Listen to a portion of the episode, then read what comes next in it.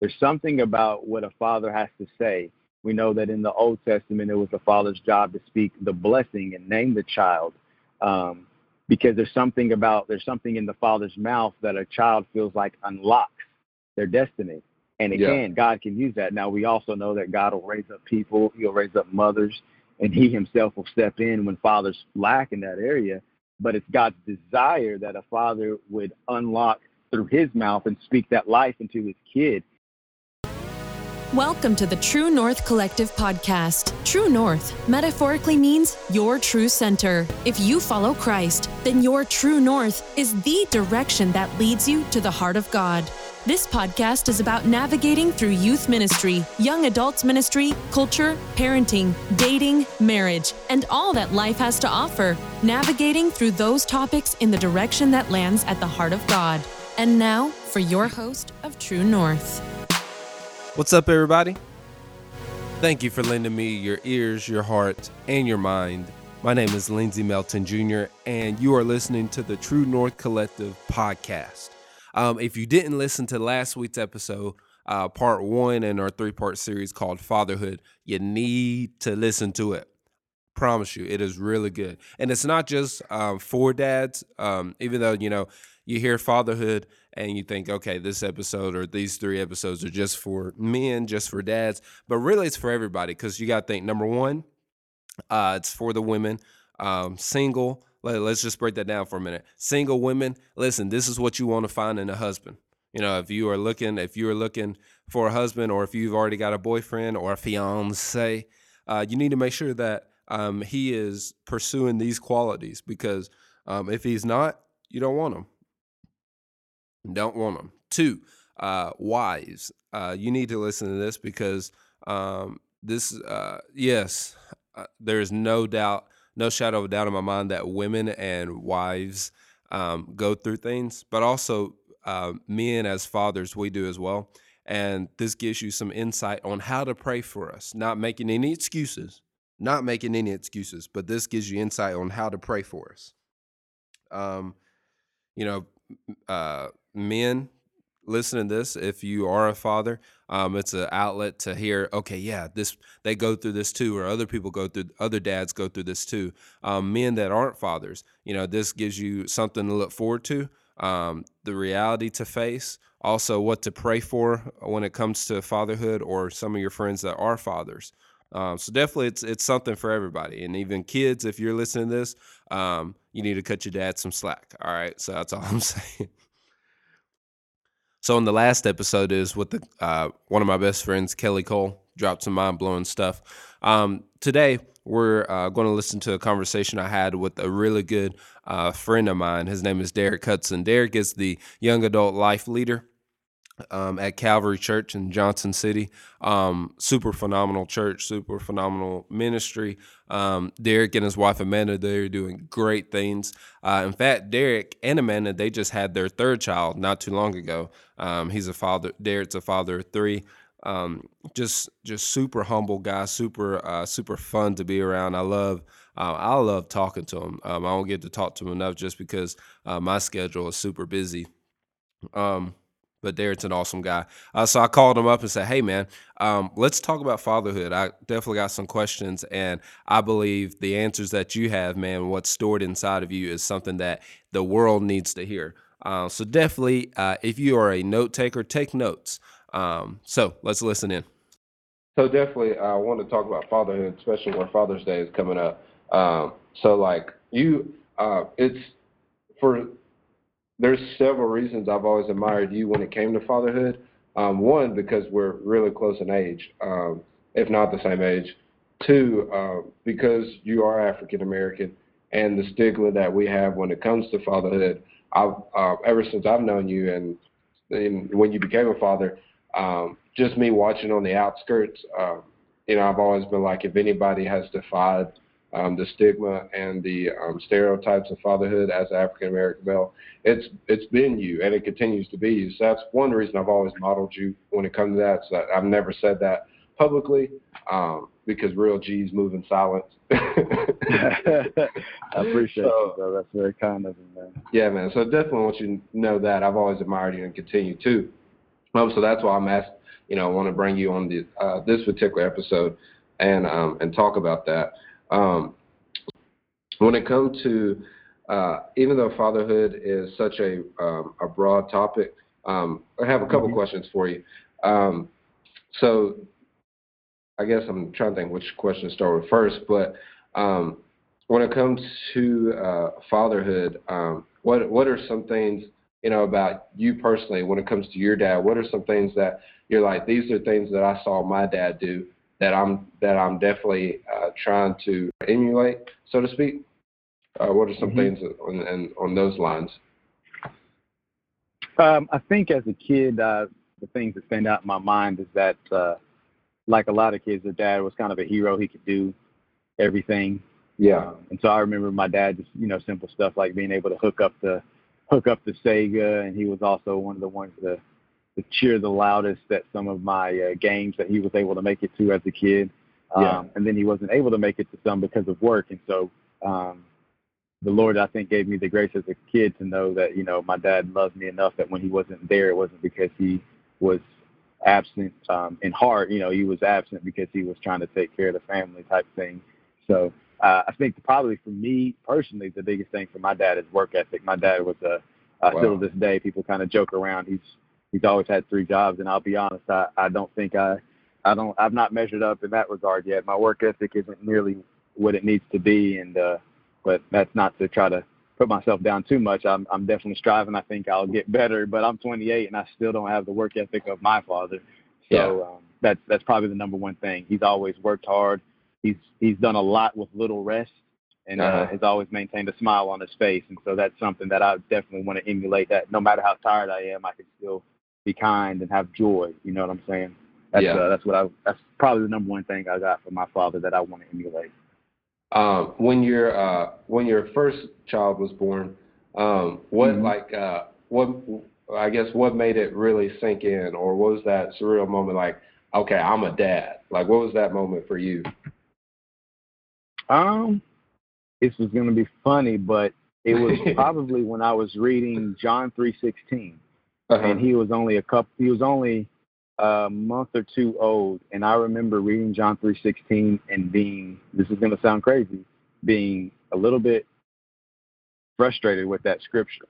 Uh, it was kind of like it was almost like the Abraham moment, and it wasn't. Jesus didn't ask me to do anything, oh, but oh, yeah, it became yeah. real in that moment because for God so loved the world that He gave His Son, and in that moment I was like, not frustrated at God, not fr- I was frustrated at myself. I was frustrated at humanity. I was frustrated with sin because I realized, yo, I've got a son. This is my this oh, is my person. It. This is my love. And I'm like, this now I understand. Like, you know, it was one of those verses we always just kind of quoted. It was the thing yeah. that even people who don't go to church know.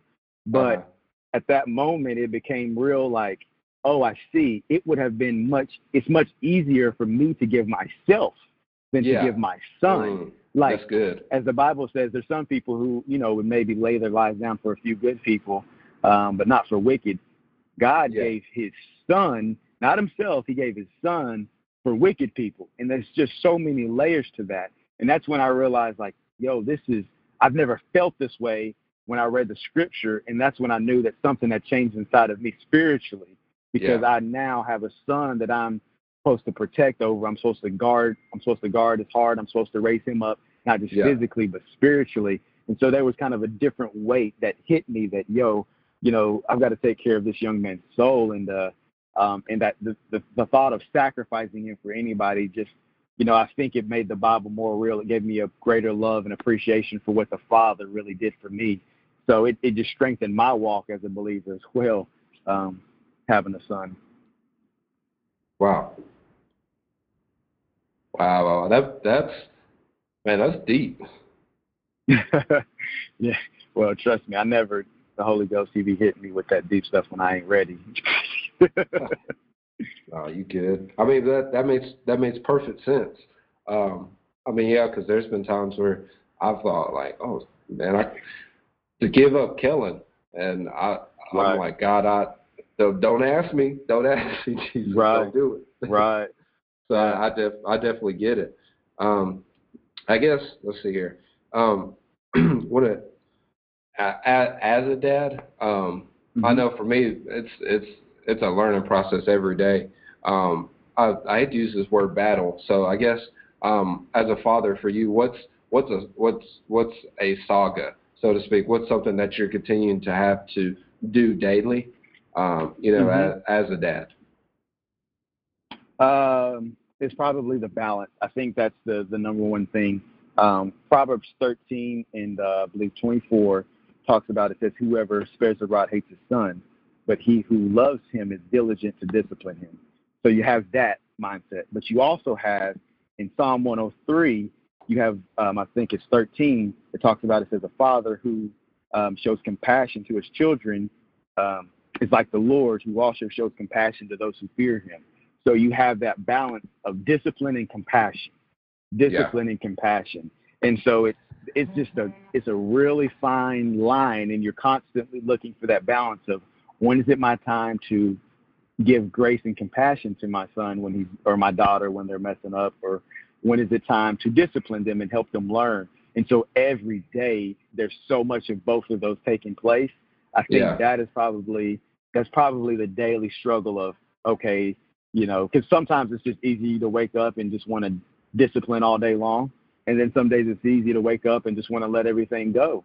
But I think that just like our heavenly Father is with us every day, you know, if we're sensitive to the Spirit, He gives us that balance. You know, He's kind to us when we want to beat ourselves up, but anytime we slip, He's challenging us to do better. And so I think it's to always be diligent about that balance every day, not letting it slip up because it's so easy to just wave the white flag some days. It really is. Yeah, no, I, I get it. Um, I heard uh, on, um, I was in the car earlier today, and I heard uh, a pastor talk about how um, God always introduced Himself as the God of generations, uh, mm-hmm. so to speak. Like in the Old Testament, He's you know like I'm the God of you know Abraham, Isaac, and Jacob. You know, he was always mm-hmm. about generations, and you know that pastor was talking about how we as dads would uh, should be about generations as well. Uh, at least yeah. you know the our, the generations of our namesake. So just you know, uh, yeah. uh, you know, just think about it for a minute. But like, what um, as a dad, what are at least two things you believe that you know dads should be you know starting now in order to set up generations of their uh, their namesakes, so to speak. Um, yes. Well, number one thing is truth. Um, if you want, you know, we, we, we know the Bible talks about raise them up in the way they should go, and when they're older, they will not depart from it. It's something yeah. about it's something about the foundation of truth because the reality is people all in the world um, who are in church, out of church, we you see humanity. There's why there's thousands and thousands and thousands of books written on why why we're here, what's our purpose. Um, it's a question that people are always asking, and they're always searching for truth. What is truth? This is this topic has been discussed for for since the beginning of time now, um, and so I believe if you want to set up um, your kid, your family, really for a generational mindset, you've got to um, you've got to challenge your kids. I think one of the things that I see that I'm trying to do and that I've just kind of observed growing up is that sometimes we we just talk and treat our children at the age that they're at, but we don't challenge them um, past their age. You know, I yeah. believe um, that their spirit and their soul has no age. I believe that um, we see in Psalms, I forget which uh, which chapter, but um, the Bible talks about God revealing His strength and His character through the mouths of babes. Um, and so I believe that sometimes it's the the willingness to challenge our kids in truth at a young age. Um, I believe Third John says that there's no greater joy than um, to hear that our children are walking in the truth. Um, and so that's really how you, I believe, start to set up your kids and generations. When I see it, like I've seen it, been blessed to be at the same church, same local church for my entire life, 28 years. And I look at the Hilton family. I look at, um, I, re- I know how it impacted me when I saw him I was 11 years old and we were building the new building. He he dug a hole. He dug the first hole for the new building. He put a Bible under and that's where the altar was going to be. And um, I was 11 year old, and a lot of his grandkids weren't even born yet.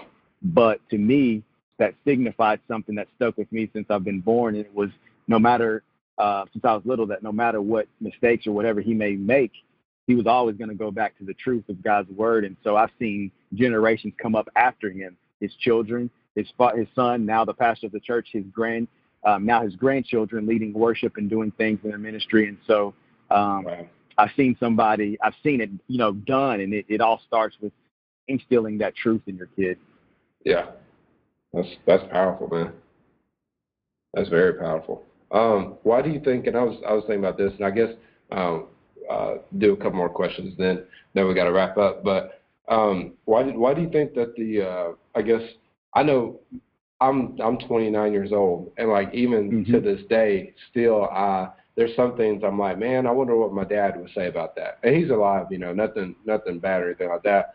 But you know, just mm-hmm. I live I live about six and a half hours away from my my parents. And there's some things I do where I'm like, man, I wonder what my dad would say about that. Why do you think why do you think um for some reason even when we get older still we we seek the approval of a father? Why do you think the approval of a father is so important? Mm, I think it's identity, man. It's it's funny because God is so intricate in everything that He does in creation, but you, but even this genetics, um, yeah. DNA, it's identity. It starts with the father. Identity starts with dad, and so that carries on from just a simple scientific thing, and then and it goes into deeper than that, and goes into your soul. There's something about what a father has to say. We know that in the Old Testament, it was the father's job to speak the blessing and name the child. Um, because there's something about there's something in the father's mouth that a child feels like unlocks their destiny and again, yeah. God can use that. Now, we also know that God will raise up people, He'll raise up mothers, and He Himself will step in when fathers lack in that area. But it's God's desire that a father would unlock through his mouth and speak that life into his kid. And so a lot of times it's that it's we were born with that natural desire to please our father and that in turn is supposed to be symbolic of what we're trying to do with our heavenly father. I believe that God gave us that design for a reason. God sent his son, and we see Jesus on this earth. He's trying to please his Father. Uh, yeah. If we look at Jesus when he's walking around, that Jesus doesn't do anything. He's trying to please the Father. He wouldn't even, he said, Don't call me good, only God is good. You know, it was everything he was doing, he was showing us to honor and respect our fathers, and that starts from the physical point, and then that helps us to see the spiritual even more clear that way. And so it's just something about what our dads is is what we were designed, we were created with that gap to see God more clearly. So we are created for that longing of our spiritual father.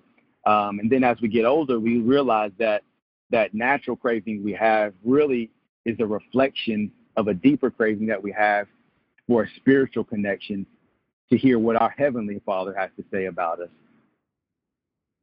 That's good, man. That's good.